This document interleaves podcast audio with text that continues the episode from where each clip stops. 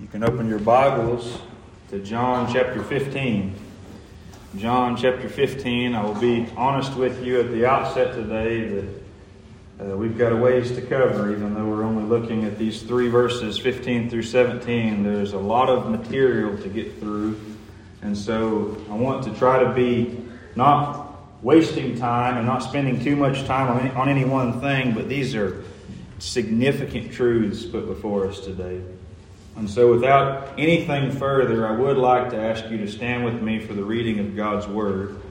And I'll ask you to suffer me to read through verses 1 down through verse 17. The context is going to be so significant today.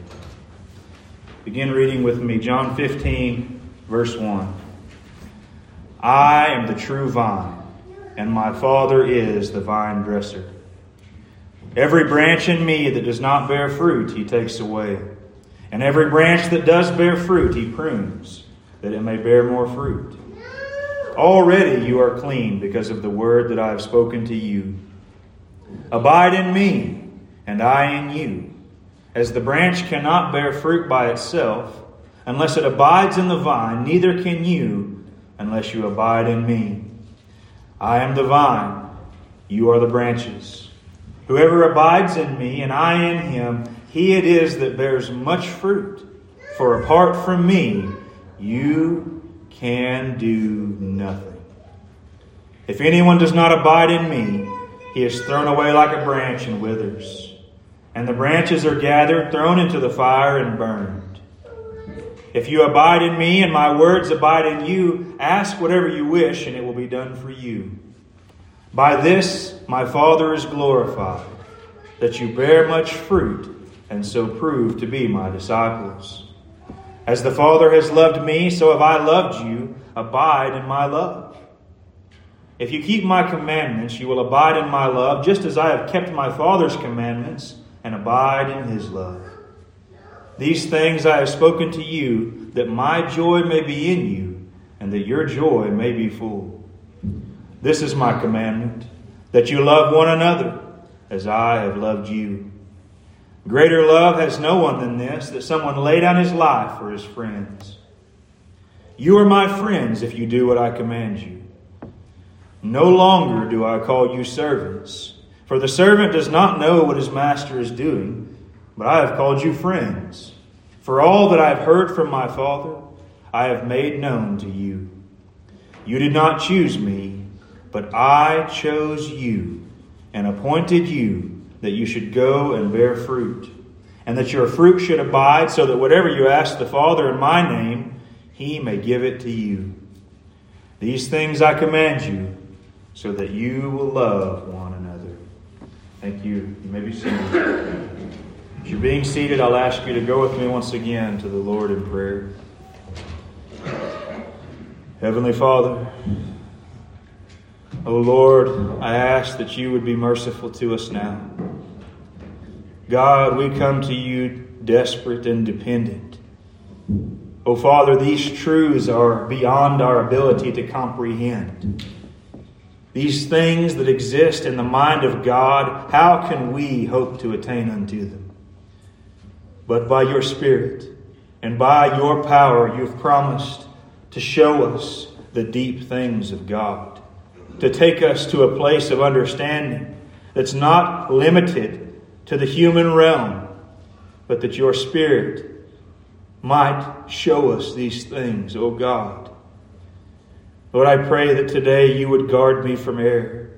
Father, do not let me go even one moment in a direction away from your word and your purpose and your truth.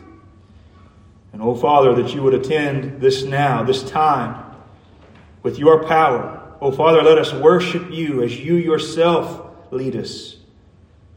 God, I ask that you would glorify your great name, that your Son, Jesus Christ, might be lifted up and seen as he is. I ask these things in Jesus' name. Amen. We begin the reading here this morning with verse 15 No longer do I call you servants, for the servant does not know what his master is doing but I have called you friends. For all that I've heard from my Father, I have made known to you. I've titled the sermon this morning, Unconditional Love. There are many things I could have titled this. I could have looked at the unconditional love of God for his friends rather than servants, but that just seemed a little bit too long. So we'll just go with this unconditional love. You'll recall last week we were focusing primarily on verses 12 through 14. We looked at those verses considering the commandment of God to love one another as He has loved us, and looked at the great love of Christ on the cross. And we saw that our relationship to Him as friends is hinged upon His work in us and not anything according to our labors. Now, the interesting thing to me in our text today is that we kind of reach a crescendo of sorts. We've looked at a number of significant truths beginning in the, in the first verse of chapter 15, which is why I had you stand to read from there. And here in our text today, we're going to see all those things culminate. All the building that we've been doing in the weeks past is coming to a head here today. And so, in light of those brief introductory thoughts, consider with me the first part of this. Jesus says, No longer do I call you servants. The first thing I want you to notice is that Jesus is contrasting between being a servant and being a friend. Okay? Now, also, it's important for us to know the Greek word for servant here is doulos. That's the Greek word used here for servant. Do you know what doulos means in the Greek? It is a slave. A slave. Jesus is basically saying, No longer do I call you slaves. Now, we want to be very careful at this point because Jesus is intentionally drawing a distinction between slaves and friends, but it's in our context. And yet, Jesus himself has already set forth eternal, unchanging truths concerning the necessity of being a servant and a slave. And furthermore, he's going to go on, even in this same chapter, to refer to the disciples again as servants. And so when Jesus says, No longer do I call you servants, what does he mean? For example, in Luke chapter 16, verse 13, Jesus says, No servant can serve two masters. For he will either hate the one and love the other, or he will be devoted to the one and despise the other. You cannot serve God and money. And implied in that is you're going to be someone's servant. You're either going to be a slave of sin or a slave of Christ, the scripture puts it. So, this idea of being a servant, we are in fact servants and slaves. Jesus goes on in chapter 15, the first part of verse 20, and he says, Remember the word that I said to you a servant is not greater than his master. So, in a very real and biblical sense, we are yet still servants of Christ, are we not? We, we must be. We're supposed to be serving and living unto him. Well, what does Jesus mean when he says, No longer do I call you servants? The Apostle Paul seemed to have a, a similar mindset towards this idea of a servant or a slave. I think Paul's favorite description of himself was a slave of Christ. In Romans chapter 1 and verse 1, he says, Paul, a servant of Christ Jesus, a doulos, a slave of Christ Jesus. That's what Paul says about himself. In Galatians 1 and verse 10, Paul writes to the Galatian church and says, For am I now seeking the approval of man or of God? Or am I trying to please man? If I were still trying to please man, I would not be a servant of Christ. So, absolutely, most definitely, we are supposed to be servants or slaves, and it remains appropriate. And not only appropriate, if you're not a slave of Christ, let me suggest to you that you are not born again. If your entire life is not marked by Jesus as your master, then do you know him at all? The point that I'm making to you is that Jesus, using this, this terminology of you no longer being a servant, has a very specific meaning in the context. Why does Jesus say this? What's the distinction here? Well, consider the context of John 15. I read for you from John 15 how many references did you hear and see just today, even just now? How much have you seen about fruit bearing and commandment keeping in the context of a vineyard? You see my point in saying this? Jesus has been, all that he's been saying is contained within this necessity of fruit bearing. If you're not bearing fruit, you're cut off and thrown into the fire. If you're not keeping his commandments, you're not one of his friends. And in light of that context, That's what makes this reference to you no longer being called servants so important. You see, this all of this fruit bearing and all of this commandment keeping comes to us in the context of a vineyard, with God the Father being the vine dresser. And so, what Jesus is essentially saying is that you're not merely a slave working in the vineyard. You see the point in the immediate context? He's saying you're not some hired servant who's laboring for a wage. And that would have been earth shattering truth to a Jewish person in this day because the, the majority of them, and, and this same mindset, I believe, is carried into our day today. The majority of people think the way you have access to God is by working, it's by slavery, it's by bondage. And that only leads to death. As a matter of fact, if here today you are one who is laboring, striving unto God, toiling under your own empty efforts, you are going to die in your sin if you remain doing that. If you continue until your dying day seeking to please God as a slave, you're going to go under his judgment on the last day. I want to illustrate this, this distinction, and it's beautiful how this unfolds in our text today, but bear with me some reading, further reading from the book of Genesis. You can take these down or turn there with me to Genesis chapter 16. Why is it so important that Jesus says you are no longer servants, you're no longer slaves in all that he's been saying? Why is that so significant? Genesis chapter 16. I want to read with you the first six verses of Genesis 16. Now Sarai, Abram's wife, had borne him no children. She had a female Egyptian servant whose name was Hagar. And Sarai said to Abram, Behold, now the Lord has prevented me from bearing children. Go into my servant. It may be that I shall obtain children by her. And Abram listened to the voice of Sarai. So after Abram had lived ten years in the land of Canaan, Sarai, Abram's wife, took Hagar the Egyptian, her servant, and gave her to Abram, her husband, as a wife. And he went into Hagar, and she conceived. And when she saw that she had conceived, she looked with contempt on her mistress. And Sarai said to Abram, May the wrong done to me be on you.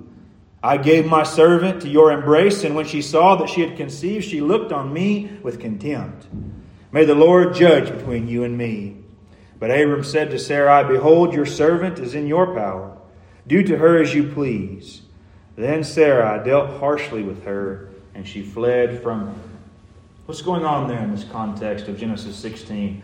God's come to Abram. He's called him out of Ur of the Chaldeans. He's told him he's going to make him a, a mighty nation of him. Abram is getting older in age. God says, I'm making you a promise and a covenant Abraham. You're going to be the father of many. I'm going to give you many descendants. And over time, Abram and his wife begin to think, well, maybe God needs our help. I mean, God told us that this is going to happen, but maybe He's just waiting on us to initiate it. Maybe He's just waiting on us to contribute some of our own labor. So Sarah concocts this idea we'll send Hagar in. And this is the result. Even in the midst of this, she bears this child, and there's that contempt. Look forward with me from there to the next chapter, 17, beginning at verse 15. Genesis 17, 15, and God said to Abraham, as for Sarah, your wife, you shall not call her name Sarai, but Sarah shall be her name. I will bless her, and moreover, I will give you a son by her. I will bless her, and she shall become nations. Kings of people shall come from her. Then Abraham fell on his face and laughed, and said to himself, Shall a child be born to a man who's a hundred years old? Shall Sarah, who is ninety years old, bear a child? And Abram said to God, Oh, that Ishmael might live before you. God said, No. But Sarah your wife shall bear you a son, and you shall call his name Isaac. I will establish my covenant with him as an everlasting covenant for his offspring after him. You follow the story here? They decide we're going to have a child in our own efforts. We're going to bypass God's promise and we're going to work for it. We're going to make the blessing of God conditioned on our ability to bring it about. That's the picture of this story. And even here, Abraham's saying, Well, we already have a son. I mean, we've, we've already done it, God. Isn't our work good enough? Isn't our ability to bring this promise about good enough? God says, No. No, it's going to be through Sarah. It's going to be according to the original promise that I made to you, not something you've concocted for yourself, Abram. And then fast forward again to chapter 21, Genesis chapter 21. Look with me at the first 12 verses. Genesis 21, beginning in verse 1. The Lord visited Sarah as he had said, and the Lord did to Sarah as he had promised. And Sarah conceived and bore Abraham a son in his old age, at the time of which God had spoken to him. Abraham called the name of his son who was born to him, whom Sarah bore him, Isaac. And Abraham circumcised his son Isaac when he was eight days old, as God had commanded him. And Abraham was a hundred years old when his son Isaac was born to him. And Sarah said, God has made laughter for me. Everyone who hears will laugh over me. And she said, Who would have said to Abraham that Sarah would nurse children? Yet I have borne him a son in his old age. You see what's going on here. And we're going to look later on at how Paul interacts with that reality in our context today. But get this picture. They're trying to accomplish what God promised through their fleshly endeavors. God says, No, I've made a promise. It's going to happen in this way. And the reality is, God's promise was absolutely impossible according to the flesh. She's past the years of bearing children. And so much so that whenever they hear the message that God's going to do this, they laugh. It's impossible. It's impossible. You know what Isaac means? Laughter. It's what it means. Name your child laughter because you laughed at God as if he couldn't do this impossible thing. And I heard a man one time say that every Christian's name is Isaac. He suggests that it's utterly impossible for us to be saved apart from this supernatural work of God. But the distinction that we're seeing in these two sets, consider the differences between Isaac and Ishmael. The difference is that you see, God accomplishes his purpose, he does it. And so the main difference between Ishmael and Isaac is the difference between working to accomplish God's purpose yourself and trusting God to fulfill his promise. Ishmael was born of a slave woman according to Abraham's feeble efforts. Isaac was born supernaturally by God according to promise. John chapter 8, verses 34 through 35, Jesus answered them Truly, truly, I say to you, everyone who practices sin is a slave to sin. The slave does not remain in the house forever. And as we're seeing, this Ishmael represents that of a slave, of a servant, who's there according to the work that they provide.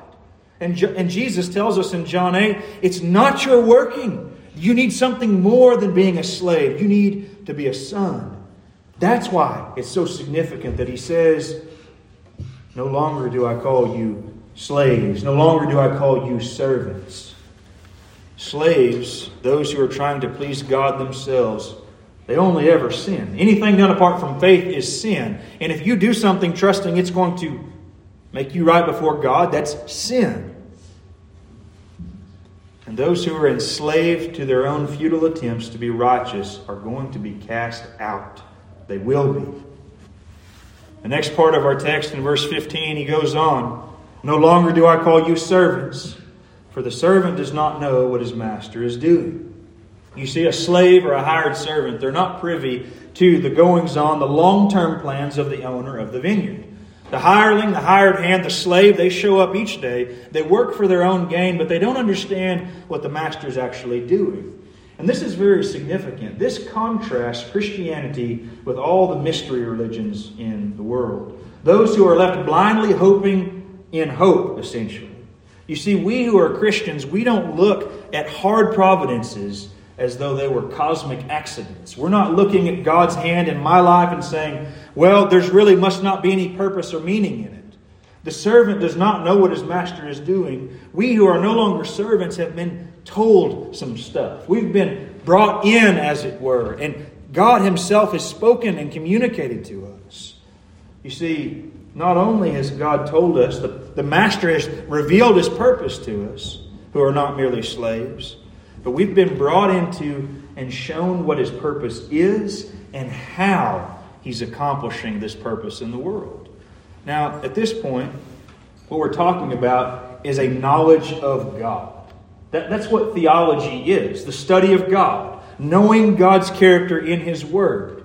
And we, we sometimes people develop an attitude towards theology or high doctrine as though it's irrelevant or insignificant. That understanding the deep things of God is just, well, it's okay for some people, but it's really not that good for others. You see, they might be prepared to argue and say, well, isn't it, isn't it childlike faith that saves us? Indeed, it surely is. And yet, one glorious advantage of, of having Christ is that we're brought into this inner circle and it has been granted us to understand what the Father is doing in the world and how He's doing it. Listen to this from 1 Corinthians chapter 2 verses 9 and 10. But as it is written, what no eye has seen, nor ear heard, nor the heart of man imagined, what God has prepared for those who love him. These things God has revealed to us through the Spirit. For the Spirit searches everything, even the depths of God. You see, that which was formerly hidden and concealed has been made known and revealed, and not just the, the beginning stuff, but the deep things of God. The deep things of God. And God has not promised to reveal these deep things to impersonal slaves that have no intimacy with Him. This knowledge that's given to us is based on our union to Him by the Spirit. That's where this understanding comes from. The slave, the servant, they don't know what the master's doing. He says, But I have called you friends. I've called you friends. Now, here we begin to see the contrast that Jesus makes between the idea of a servant or a slave and a friend. And this isn't a new thought. If you'll recall, you just have to look the last two verses we covered in John 15, verses 13 and 14. Greater love has no one than this, that someone lay down his life for his friends. You are my friends if you do what I command you. So Jesus says the opposite of a servant is a friend. Now, at this point, it is vitally important that we understand that when Jesus says friends, he's not merely referring to some casual appreciation. He's not saying you're my acquaintances. And he's not even referring to a close bond of affection and fellowship. That's not primarily what he's communicating here. How do we know that? How do, what right do I have to take this word friend and tell you that it doesn't mean just friend? Well, would you like to know what the Greek word that's translated friend here is? It's philia. Philia. That's, this is a form of a Greek word for love, philia. Now, you might recognize the name, this name philia or phileo, from the current city, Philadelphia. What does Philadelphia mean? The city of brotherly love. You see, when we come to understand when Jesus says friend here, it does mean he is a friend to sinners. But what it means is more than just a friend, it's a relationship, a familial tie. This is a familial, brotherly kind of friend. And when you come to see that, you'll see that the difference, that there's something incredibly different between being serving in a vineyard as an unrelated, uninvested servant and being in the vineyard as a friend, as one with these brotherly affections, one who's actually been made a part of the family. What Jesus is actually essentially saying to them is that they aren't in the vineyard because of their working as slaves, they're there because they have been made sons. Now, flip forward briefly with me to Galatians chapter 4. Don't take my word for these things. Paul works it out much more clearly than I am, I believe. Look with me at Galatians chapter 4. And keep in mind that, that what we read about Sarah and Hagar. Galatians chapter 4, begin reading in verse 1. I mean that the heir, as long as he is a child, is no different from a slave, though he is the owner of everything. But he is under guardians and managers until the date set by his father. In the same way, we also, when we were children, were enslaved to the elementary principles of the world. But when the fullness of time had come, God sent forth his Son, born of a woman, born under the law, to redeem those who were under the law, so that we might receive adoption as sons. And because you are sons, God has sent the Spirit of his Son into our hearts, crying, Abba, Father. So you are no longer a slave, but a son. And if a son, then an heir through God.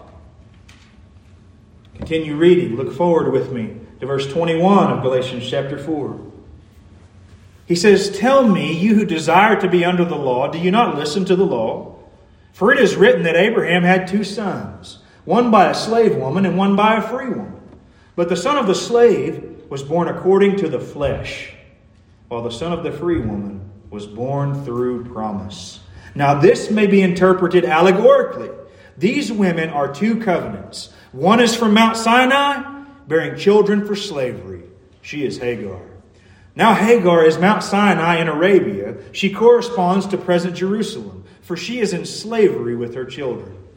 But the Jerusalem above is free, and she is our mother. For it is written, Rejoice, O barren one who does not bear. Break forth and cry aloud, you who are not in labor. For the children of the desolate one will be more than those who has a husband. Now you brothers, like Isaac, are children of promise. But just as at the time when he was born according to the flesh persecuted him who was born according to the Spirit, so also it is now. But what does the Scripture say? Cast out the slave woman and her son. For the son of the slave woman shall not inherit with the son of the free woman.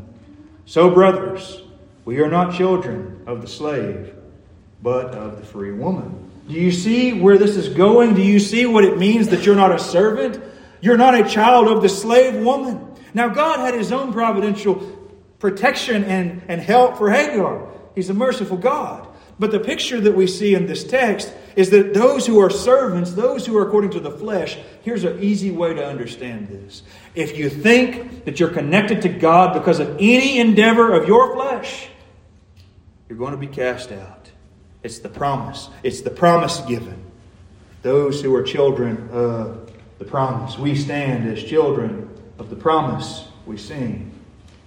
Our existence in the kingdom of God, our relationship to God, our union with Christ, the forgiveness of our sins, the fruit that we bear, and the commandments that we keep are all the result of having been adopted as sons and daughters. And this is what's so unique about this message is that it's so important that you're called a friend with brotherly and familial ties is that it is through this one and only Son that we're accepted and received. That's the message, not the labors of your hands.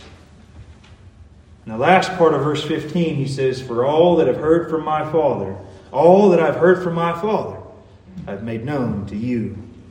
here's what's interesting. He starts this last part off with the word for. For all that I have heard from my Father. Well, the first thing that, that what does that tell us? Why does he say for all that I have heard from my Father? Well, the first thing is it's telling us that everything that follows here is a proof of what Jesus has been saying about us not being servants any longer. And second is that what follows is an evidence that we ourselves have been made to be friends and not servants. Is that confusing to you? Listen to it again. Let me break this down. Let me clarify. The first thing the fact that Jesus has declared to these disciples all that the Father had made known to him is proof that he's not treating them as slaves. He's not treating them as servants. He's treating them as friends, as brothers. That's the first thing, as co heirs. And in addition to this, the second thing is the fact that they had come to know and understand to some degree was an evidence that they truly were friends and co heirs. You see the distinction? In the first case, Jesus shows you're not servants. Why? Because I'm telling you what the Father said. In the second case, he's saying you want to know how you know that you're a, that you're not a servant, that you're actually a co-heir, is that you've been made to know these things. Why do I make that distinction? Well, because Jesus proclaimed the truth of the Father's words to many people who did not receive it, didn't he? There are many people today who hear the truth of the Word of Christ and they're never changed by it. They never come to know what it means to be an heir, a friend, a child. They don't know that. Why not? Why is it? Jesus told many unconverted religious leaders and pagan authorities the truth. He told them the truth he'd gotten from the Father, and they killed him for it. But to these disciples, he didn't only tell them the truth. What does it say? I have made known to you made known to you. Look with me. You remember the text we read earlier from 1 Corinthians chapter 2, where we were seeing this unfolding and revealing by the Spirit of these deep things of God? Well, before that, look with me at 1 Corinthians chapter 2, verses 6 through 8. This is what comes before that expression about you're going to know deep things of God. The Spirit's going to open the depths of God up to you. The breadth and height and length of this love of God. Well, before that, in 1 Corinthians chapter 2, verse 6, we see this. Yet among the mature we do impart wisdom, although it is not a wisdom of this age, or of the rulers of this age who are doomed to pass away. But we impart a secret and hidden wisdom of God, which God decreed before the ages for our glory. None of the rulers of this age understood this, for if they had, they would not have crucified the Lord of glory. And then we went on to see earlier that no eye has seen, nor ear heard, nor entered into the heart or mind of man what God has planned to do. The understanding of the Father's purpose comes to us as it's been made known to us by the Spirit of God, by the Word of His Son. There's all the difference in the world between merely hearing the truth and having the truth imparted and made known to you. Let me ask you here today are you one who has heard the truth, or are you one that the Spirit of God has made the truth known to you? There is, there is an eternally significant difference. John 10 27, My sheep hear my voice, and I know them, and they follow me. And so we ask, how then is it that a person becomes a friend rather than a slave? How is it? You, you, see, the scriptures are telling us that it's impossible for you to know and understand this without the Spirit giving you this knowledge. This, it's beyond understanding without the Spirit's work in you. Then how is it that these things become known to us? How is it that they're made known to us? Verse 16, he says, You did not choose me, but I chose you and appointed you that you should go and bear fruit, and that your fruit should abide. So that whatever you ask the Father in my name, he may give it to you. Our first emphasis here the explanation for how it is that Jesus has made known to those who know these things in a way that other people don't know. He says it's because I have chosen you. It's not because of your anything, it's I chose you. Now, having grounded ourselves in the context of John 15, we've come to understand that it is absolutely impossible. That what must happen to us is not something we can make happen. And we see that we must not only hear with deaf ears, but have the truth made known to us. And in light of that, Jesus' words here shouldn't surprise us. Whenever he's been telling us all these things, apart from me, you can do nothing. Then he says, Well, you did not choose me, so, but wait, whenever you said apart from me you could do nothing, you meant everything, like even choosing you? Can't do that without you? Yeah, Jesus says, You did not choose me, but I chose you. It shouldn't surprise us when we see those things. You see, our laboring this perfectly fits in the context of Jesus saying, You're not a servant anymore. Our laboring could, could not save us any more than Abraham's labors to conceive through Hagar could produce a child of promise. Hagar, Abraham's labors, his efforts with her could not produce God's promise. It is only by being adopted and brought into God's family, which is a supernatural work of God, that saves us. We must be transformed. We must be made into friends and brothers and sons and co heirs. And we can't do that ourselves. And try as we might, we cannot arrive at God through our own minds and understanding. The heart and mind of man are entirely opposed to God apart from this. Praise God that Jesus says, You did not choose me, but I chose you. Why? Because I never would have. He did something that I could not make happen. Consider this. This is we're going to work through these thoughts a little more thoroughly, but just look with me briefly at Job, at Job chapter 11.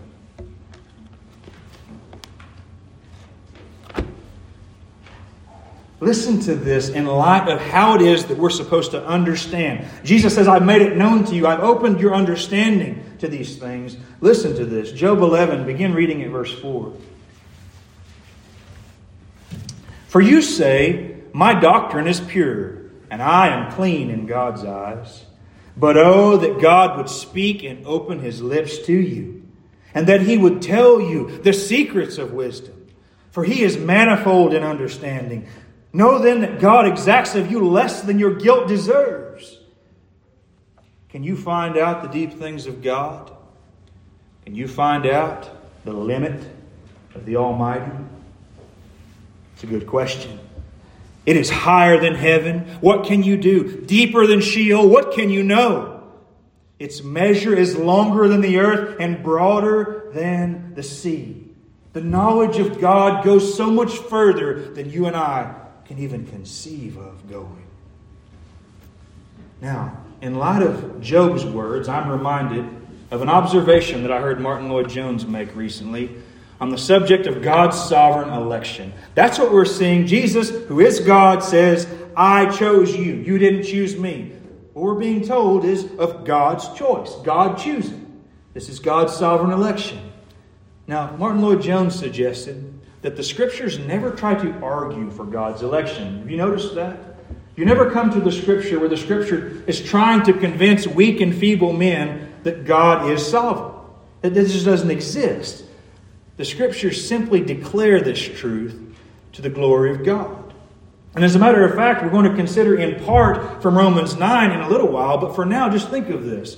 The one time there is an imagined person who asks, who demands of God that he explain himself for being sovereign.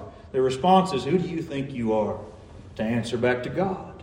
And similarly with Job, do you not see who you are and who the one you're talking to is? Don't you see he stretched forth the heavens and the earth and the sea and everything in them? You can't even wrap your mind around the created realm. How are you going to wrap your mind around the infinite God who made it? You're not. The charge is listen, receive wisdom from God by the Spirit. Don't be prepared to argue with God over these things. And here's my burden here today that we would consider this truth. Jesus says, You did not choose me, I chose you. That we would consider this in light, in light of our own knowledge that we have no hope of containing or limiting God to our puny understanding. If you find that you don't like these truths because you can't understand or comprehend them, be glad that God has no such difficulty. God is not bound by a lack of understanding concerning these things. He knows full well what this means, though you may not. And if you reject truth simply because you can't understand it, that's the height of folly. You ought to be driven to trust and rest in the one who is able to understand these things. You see, there is perhaps no biblical truth that man is inclined to hate more than the doctrine of God's sovereign election. Why? Why is that? Why do people get so bothered by this? Why was I so against this doctrine when I first heard of it? Well, I'll suggest some things to you. The doctrine of God's sovereignty and His sovereignty in salvation it tells us that we are not sovereign. We are not the ones ultimately in control. God is. It tells us that we're not God. God's sovereignty offends us because it tells us that God is not motivated to save us by anything in us. God does not look at you and I and say, because of that right there, that's why they're going to be saved. That's not the way God's salvation works. And you see, the only thing that God could be motivated to do.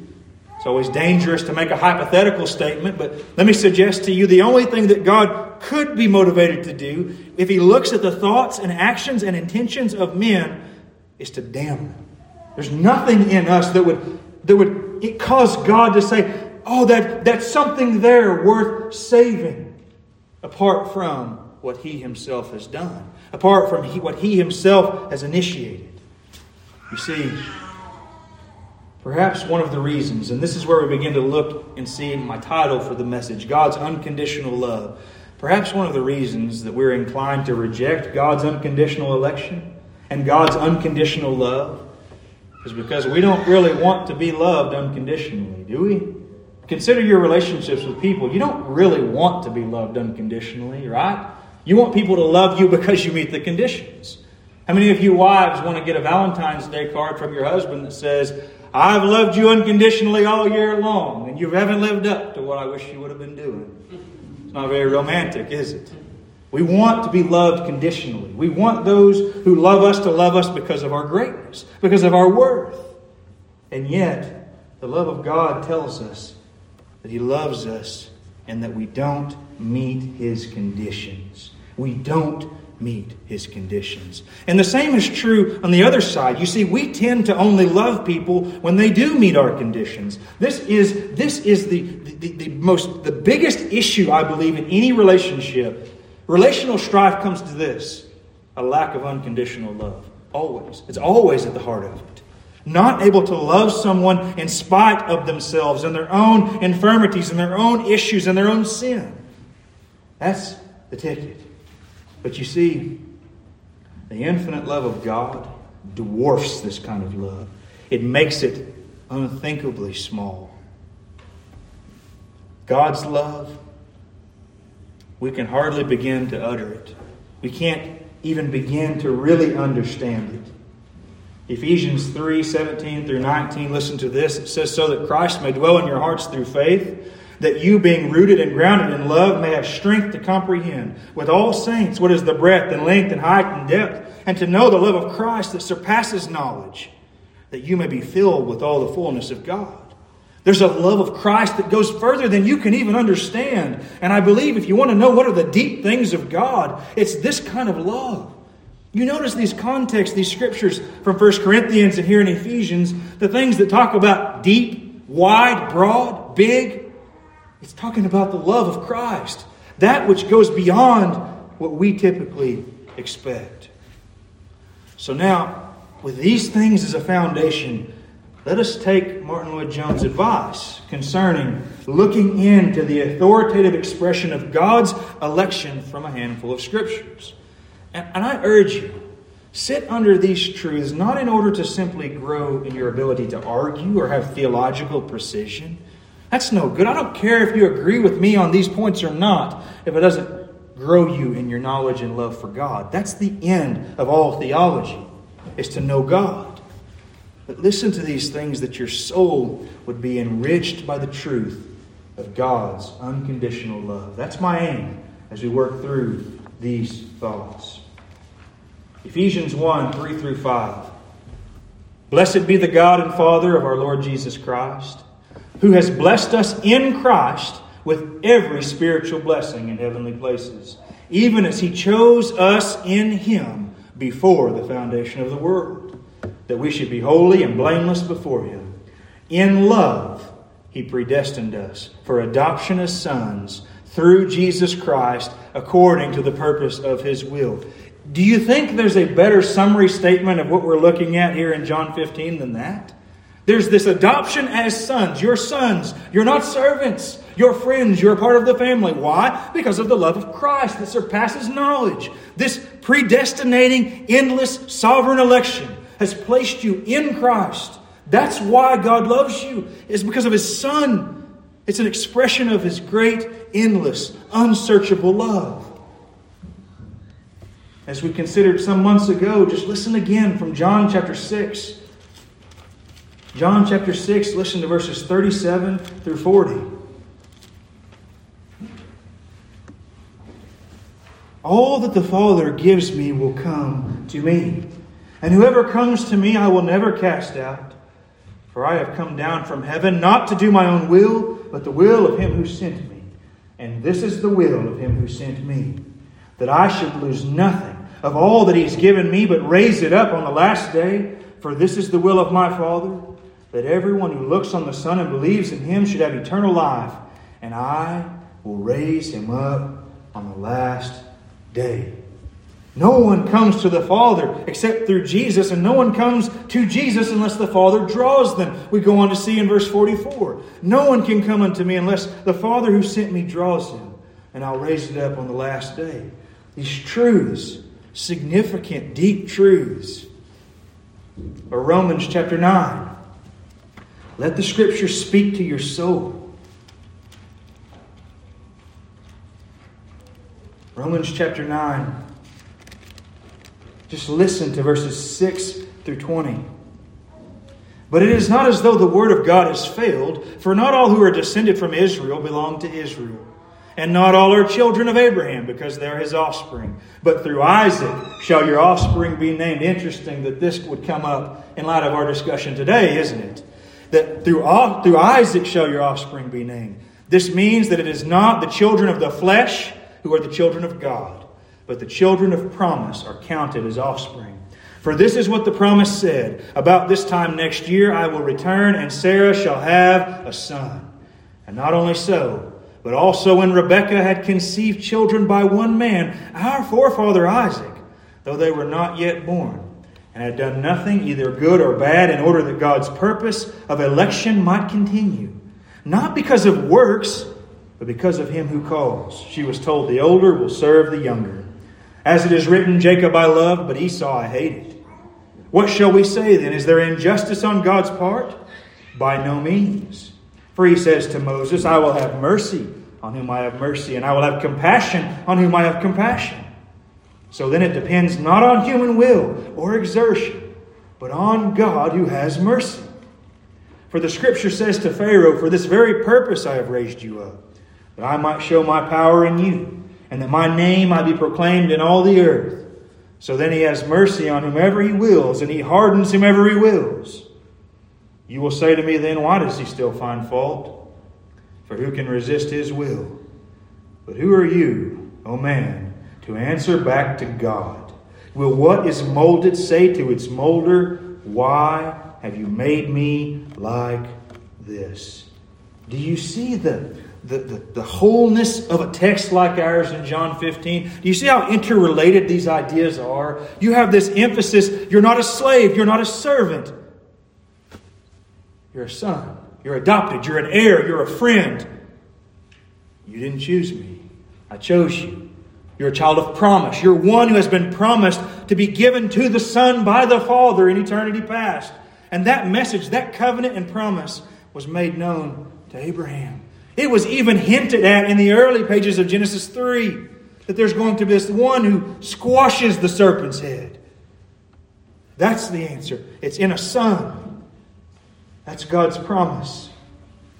1 Thessalonians 1 4 says, For we know, brothers, loved by God, that He has chosen you. 1 Peter 1 3 Blessed be the God and Father of our Lord Jesus Christ. According to His great mercy, He has caused us to be born again to a living hope through the resurrection of Jesus Christ from the dead.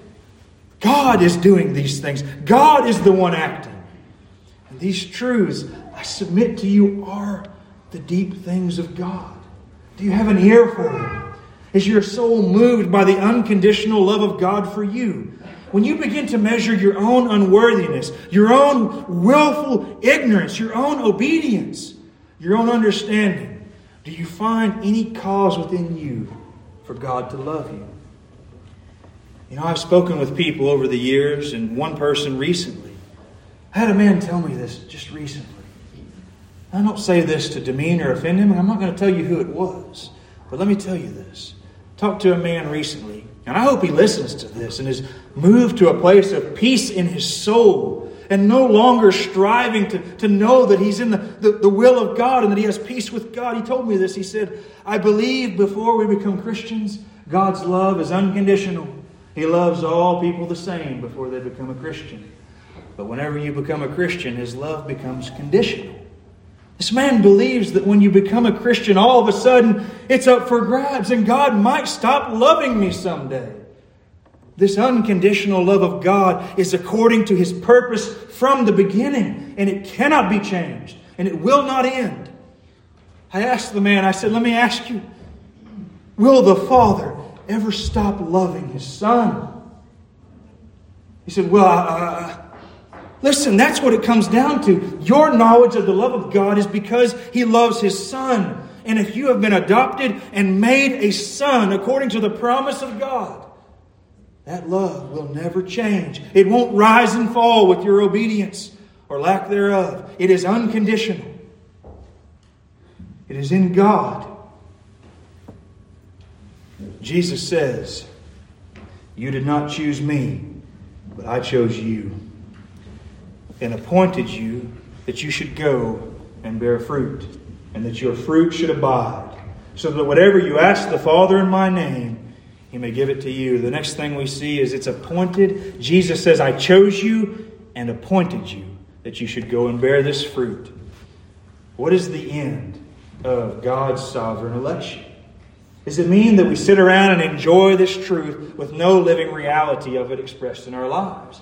I've actually heard this, this accusation, and perhaps it's true to some people, but they say those who believe in God's sovereignty, the way that the scriptures are presenting to us here, that they're inclined to be lazy or to, be, to blame God or to not be out there evangelizing. If I went through the list of men throughout history that were the most used of God in evangelistic efforts, every one of them held fast to this truth of God's sovereign election. As a matter of fact, as George Whitefield rode a horse up and down the eastern seaboard, preaching to anyone who would listen, perhaps the mightiest evangelist this side of the New Testament, he went with the confidence that God could save men. That God could take this message of Christ crucified and radically change people. He believed that. Likewise with Charles Spurgeon, the soul winner, and a host of other men. God is sovereign. And there is peace in your soul when you see that. But Jesus makes it clear that there is. There is an inseparable connection between God's election of unworthy sinners and the subsequent fruit that we've been appointed to bear. God not only appoints us to eternal life, He appoints us to obedience. You see, the fruit that's born in us is according to that which God has ordained before the foundation of the world, that we should walk in it, the Scripture says. And remember, before you start thinking, okay, God saved me, He chose me and set me apart, though I did not deserve it, and now, okay, it's God's purpose, He's appointing me to bear fruit. Before you're driven to chase after fruit, once again, remember this. Remember that there's never any fruit whatsoever born without abiding in Christ. This means that we were not only elected by sovereign grace to escape hell, but that we have been elected unto an abiding relationship with Jesus. You see, God's purpose in election is not limited to salvation, but it goes further and higher in our reconciliation to Christ and the fruit that is produced through that union. The last part of verse 16 why? Why this abiding fruit? Why is it appointed? So that whatever you ask the Father in my name, he may give it to you. Now, once again, once again, these things which are twisted by prosperity preachers, ask whatever you want in Jesus' name, you'll get it.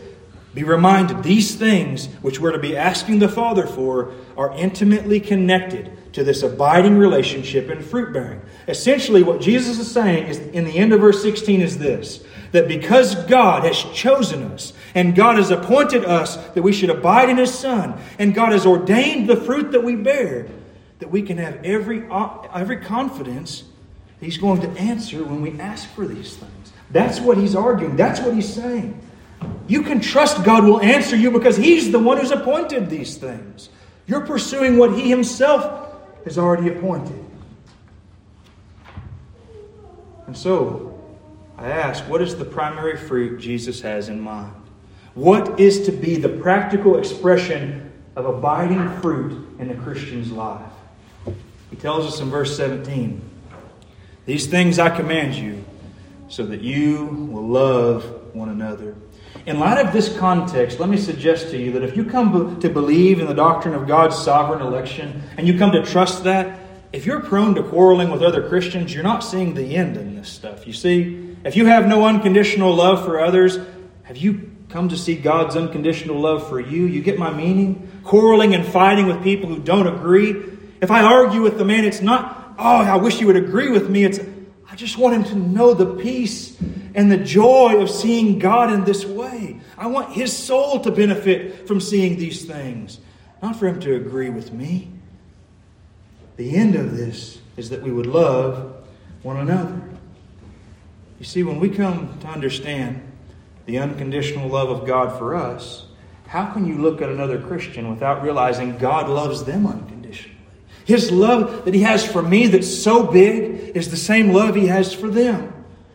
And I'm suggesting in our text, it's meant to produce in us unconditional love for them. If you find yourself not loving another Christian because they have not met your conditions and your expectations for them, you're not loving them as Christ has loved you. And the most necessary reality, if we're going to do this, is that we are abiding in Him and His love. That's where we started. Abide in me. This idea of abiding in Christ. It's His love. And His love is what we've seen and what we experience. And it's His sovereign love that's being channeled through us as branches. And the fruit that's born is us loving other people. You see, we can have no hope of loving one another if we ourselves are not resting and abiding in His love. Now, in closing, what of the person who's never come to know this unconditional love? Do you suppose that someone might hear of God's sovereign election and say, well, what's the lost person going to think about that? What's the lost person going to think when they hear someone say to them that these truths must be made known to you by God, and you can't know them unless God does it? Does that sound kind of counterproductive?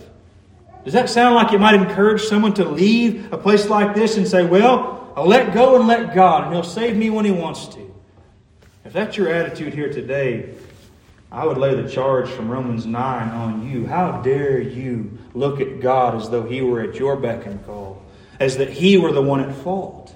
Do you not see the same sovereign God is the one who commands all men everywhere to repent and believe this message? And further, I go further. How is it that these truths are going to be made known to you and not merely heard? You see, if the doctrine of God's sovereign election causes you to shrink away from Him, I say to you that God's sovereign election is one of the greatest truths for both evangelism and the conversion of sinners. You want to know how? Do you want to know how this really comes to its end? This message tells them that there's nothing at all that they can do. It doesn't give them a hoop to jump through. It doesn't say, if you'll only do this, this, this, and this, God will love you. It says, No, come as you are. God is merciful. His love is so big, there's nothing left for you to do. Look to Him. Look, don't do. Don't try to evaluate are my emotions where they need to be? Have I come to a right sensitivity of God? Look to Him. Hear this message and look to Him, the one who acts outside of us and brings this salvation, this regeneration. It's something He does to us. In other words, God's sovereignty tells us how much we truly are cast upon His mercy. Isaiah 45 22 says this Turn to me and be saved, all the ends of the earth, for I am God, and there is no other. You know what he's saying? There's no one else who can save you. I am God. Look to me. I'll save you. That's what God says. If you're busy disbelieving this God or wanting to argue with God, He says, shut your mouth and just look to me. Stop arguing as though you had the mind of God and rest your soul in one who's greater than you. The love of God. There's an intimidation in a message like this. No man, save the Lord Himself, will ever rightly proclaim the love of God as it ought to be.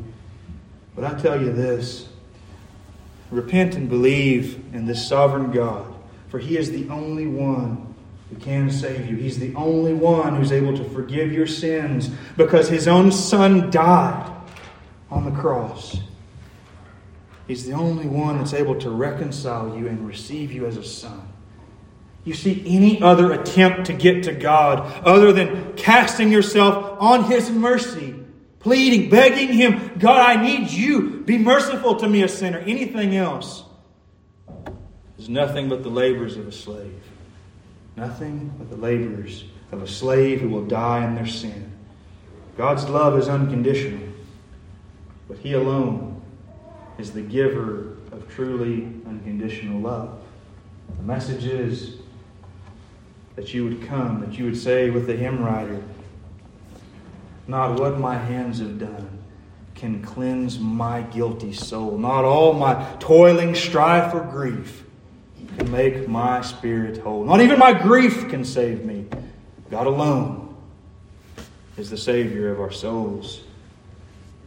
And we who are Christians, we know the unending love as sons and daughters, as joint heirs with Christ because of God's promise, not because of our work. I pray this message is an encouragement to us all, that we would be rejoicing in our great and mighty God. Bow with me now, and we'll close in prayer.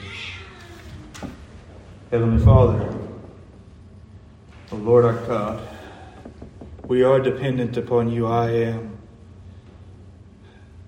Father, you have been good to us.